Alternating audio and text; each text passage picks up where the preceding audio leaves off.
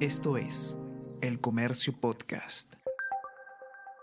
Hola a todos, ¿qué tal? ¿Cómo están? Espero que estén comenzando su semana de manera excelente. Yo soy Ariana Lira y hoy tenemos que hablar sobre viajes presidenciales, porque la semana pasada Dina Boluarte ha realizado su quinto viaje al extranjero, lo que va de su gobierno, y a raíz de eso, ese data ha hecho un análisis sobre todos los viajes presidenciales que se han realizado en las últimas dos décadas. ¿Cuáles son las cifras más interesantes? Vamos a conversar sobre todo esto y más a continuación.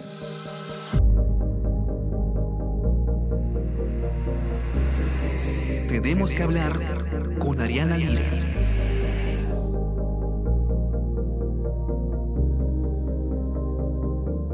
Dina Boluarte ha vuelto a visitar los Estados Unidos de América en el marco del Foro de Cooperación Económica Asia-Pacífico, APEC, donde ha tenido además reuniones bilaterales con otros presidentes. Este es el quinto viaje que ha realizado la presidenta al extranjero en los casi 11 meses que tiene en el gobierno. Algunos de estos viajes han generado eh, polémica, quizás de los, las que más han sonado en eh, los últimos meses es precisamente la reunión frustrada con el presidente estadounidense Joe Biden que generó pues toda una crisis a nivel cancillería que terminó además con la renuncia de la canciller Ana Gervasi. La unidad de periodismo de datos del comercio, que tengo el honor de dirigir ese data, eh, ha publicado un informe que revisa las cifras de viajes presidenciales de los últimos gobiernos desde el mandato de Alejandro Toledo hasta la fecha. Esta investigación la ha hecho Ana Basso, quien no está acá con nosotros, pero voy a poder comentar con ustedes algunas de las eh, cifras más interesantes que nos deja su informe.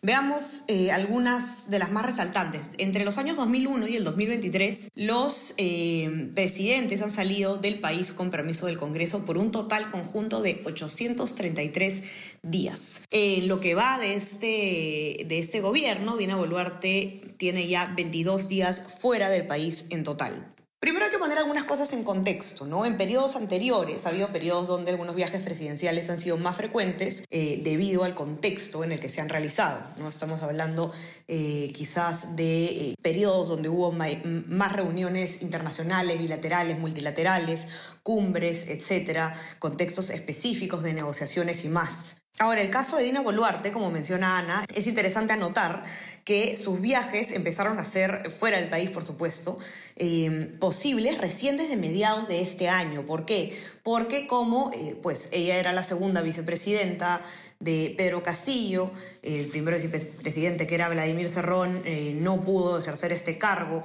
y por lo tanto fue ella quien asumió la presidenta luego de la vacancia de Castillo. No hay quien se quede en su cargo cuando ella sale del país. Por eso es que existía este problema legal. Y recién a mediados de año el Congreso aprueba modificar la ley orgánica del Poder Ejecutivo y permite que el gobierno pueda despachar eh, en remoto en caso de no existir vicepresidentes. Vamos ahora a algunas de, las, de, los números que nos presenta Ana Basso en su informe. Lo que ha hecho ella es eh, revisar eh, resoluciones legislativas que se publican desde agosto del 2001 hasta eh, la actualidad en las que el Congreso ha autorizado viajes de los presidentes y en total se han autorizado hasta 215 salidas del país para presidentes en ejercicio. En sus primeros 11 meses de gobierno, que es el, el periodo de tiempo que estamos analizando, pues es lo que lleva Dina Boluarte en el cargo, eh, viajó hasta 19 veces. Por su parte, Alan García y Humala lo hicieron con 14 viajes cada uno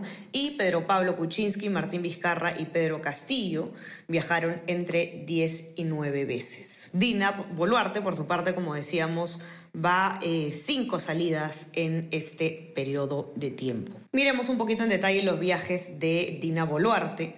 Eh, en septiembre ella sale a Estados Unidos por cinco días para la Asamblea General de las Naciones Unidas.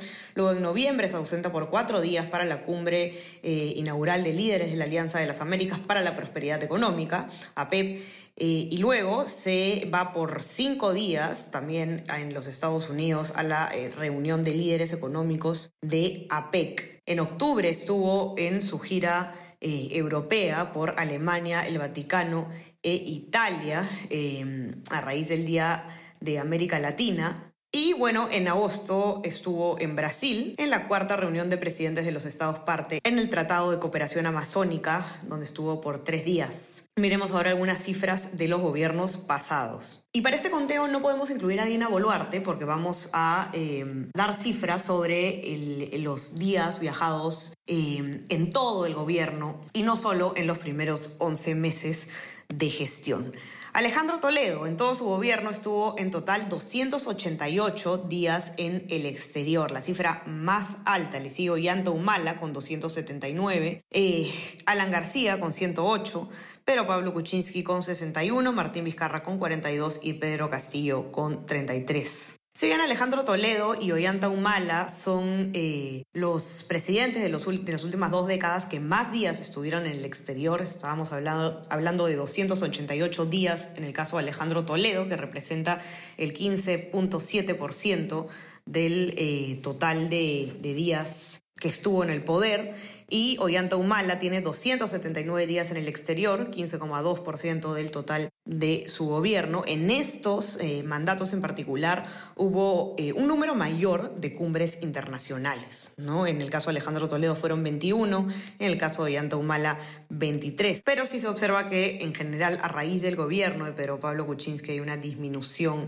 en eh, los viajes presidenciales. Quiero invitarlos a que puedan leer esta nota de Ana Basso en nuestra web elcomercio.pe eh, para que puedan mirar también hay un apartado sobre algunos viajes que fueron cuestionados y agendas frustradas la polémica en torno a la reunión bilateral que tenía que tener eh, Dina Boluarte con Joe Biden en Estados Unidos es solo un ejemplo de los muchos viajes que a lo largo de la historia del Perú han eh, generado controversia en nuestro país. Y tenemos los ejemplos de los gobiernos de Mariano Ignacio Prado, Alberto Fujimori, Ollanta Humala y Pedro Castillo. También lo van a poder encontrar todo en nuestra web elcomercio.p. No se olviden también de suscribirse a nuestras plataformas. Estamos en Spotify, en Apple Podcast y suscríbanse también a nuestro WhatsApp El Comercio Te Informa para recibir lo mejor de nuestro contenido a lo largo del día. Que tengan un excelente inicio de semana y estamos hablando nuevamente el día miércoles. Chao, Tenemos que hablar con Ariana Lira.